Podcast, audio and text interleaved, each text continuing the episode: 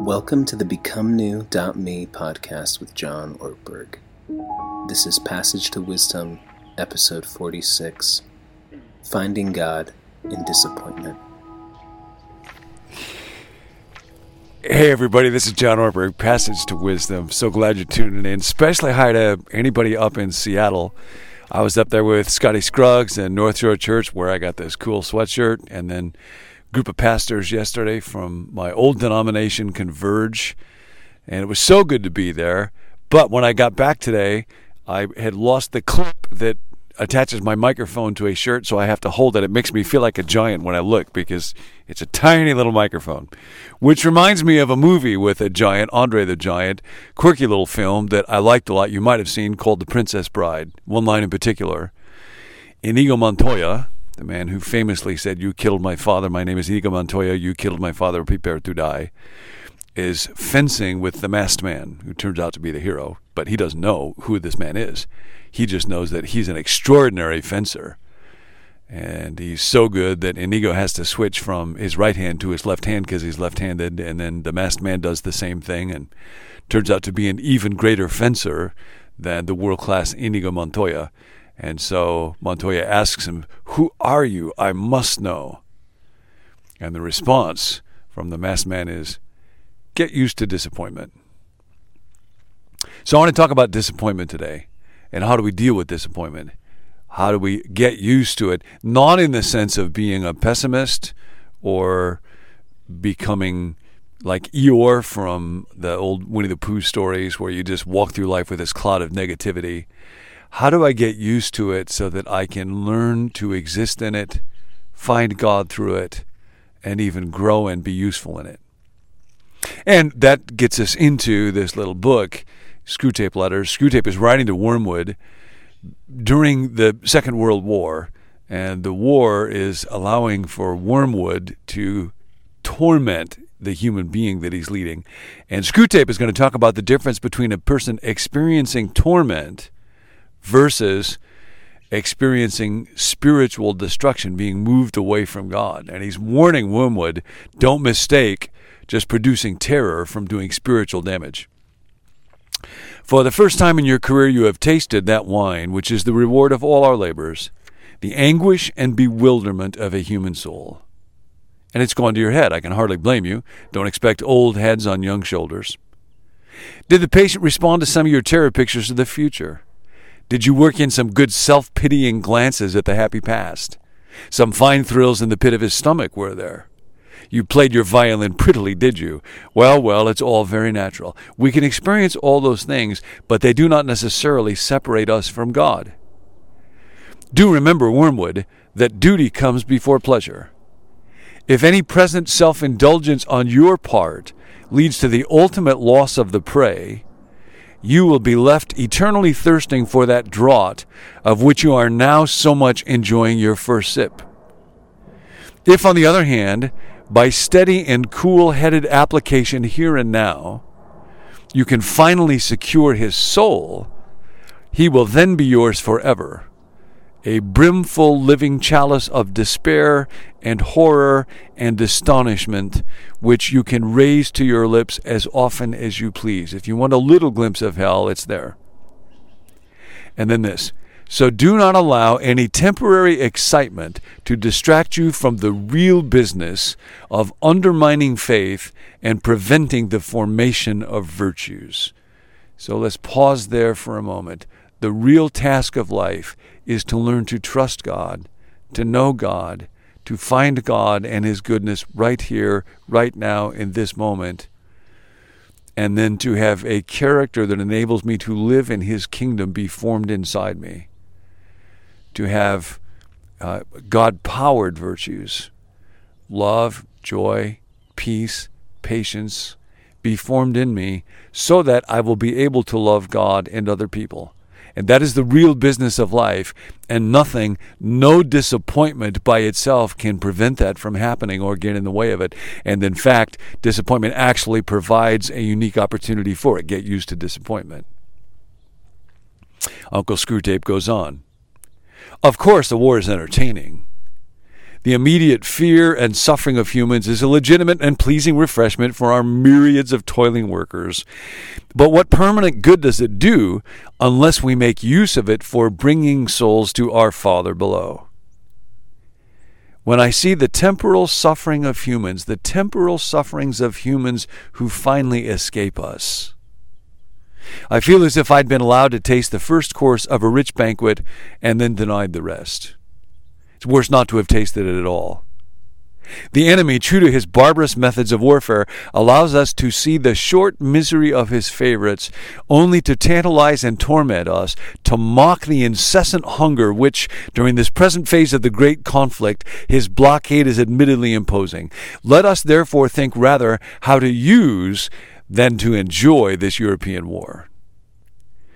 For it has certain tendencies inherent in it which are in themselves by no means in our favor. We may hope, during a war, for a good deal of cruelty and unchastity. But if we are not careful, we shall see thousands turning in this tribulation to the enemy. And in suffering, in pain, in tribulation, very often the human soul will turn to God if we'll let it while tens of thousands who do not go so far as that will nevertheless have their attention diverted from themselves to values and causes which they believe to be higher than the self. And now that lies before me today. I can look for values, causes, even helping a single other person that is something that transcends my own self. I can try doing that today. Screwtape goes on. I know the enemy disapproves many of these causes, but that's where he's so unfair.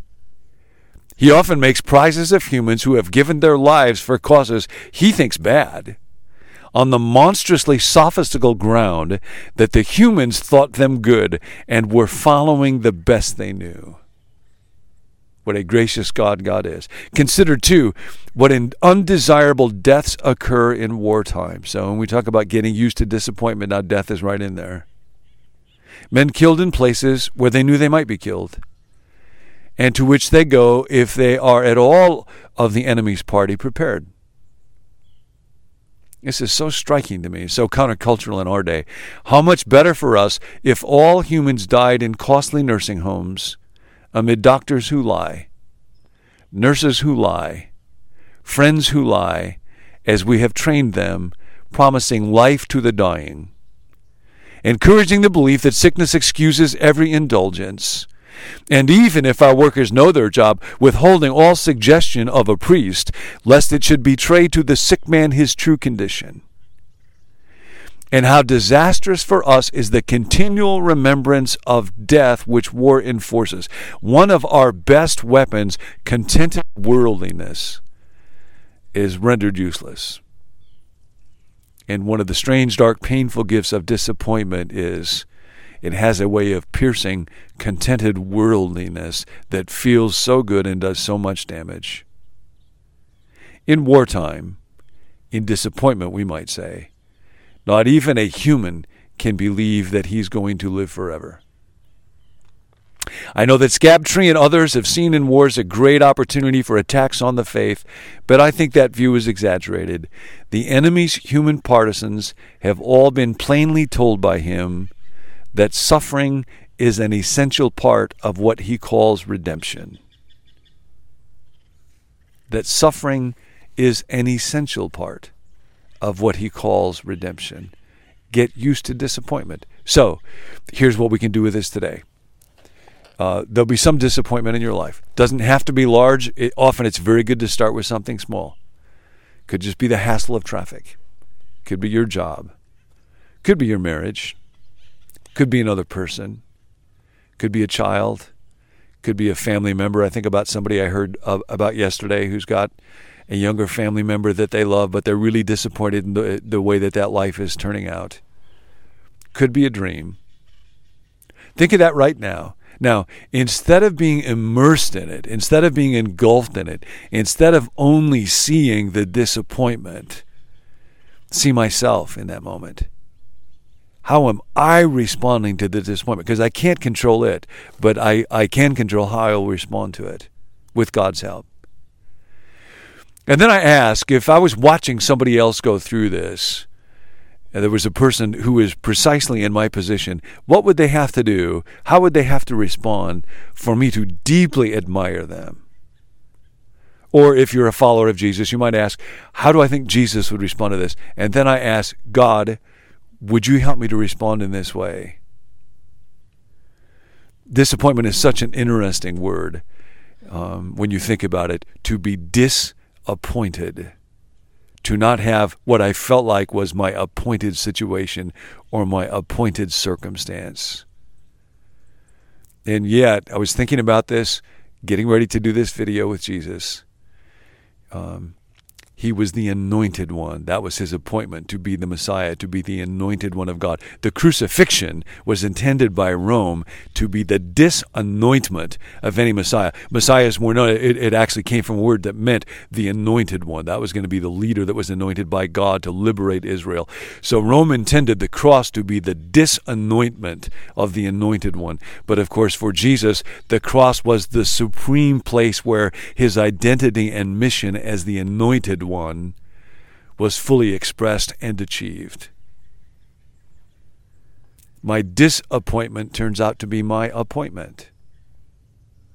It does not interrupt it, it does not get in the way of it. It is where I find it. Get used to suffering. We live in a world where it goes on. Not like a pessimist, not like a negative or cynical Eeyore going through life with a furrowed brow. Get used to because I can find God there today. How would Jesus go through what I'm going through? My disappointment is, in fact, my appointment. I'll see you next time. Thanks for joining us. Receive alerts for new episodes by texting the word become to the number 56525 or invite a friend by sharing the link becomenew.me.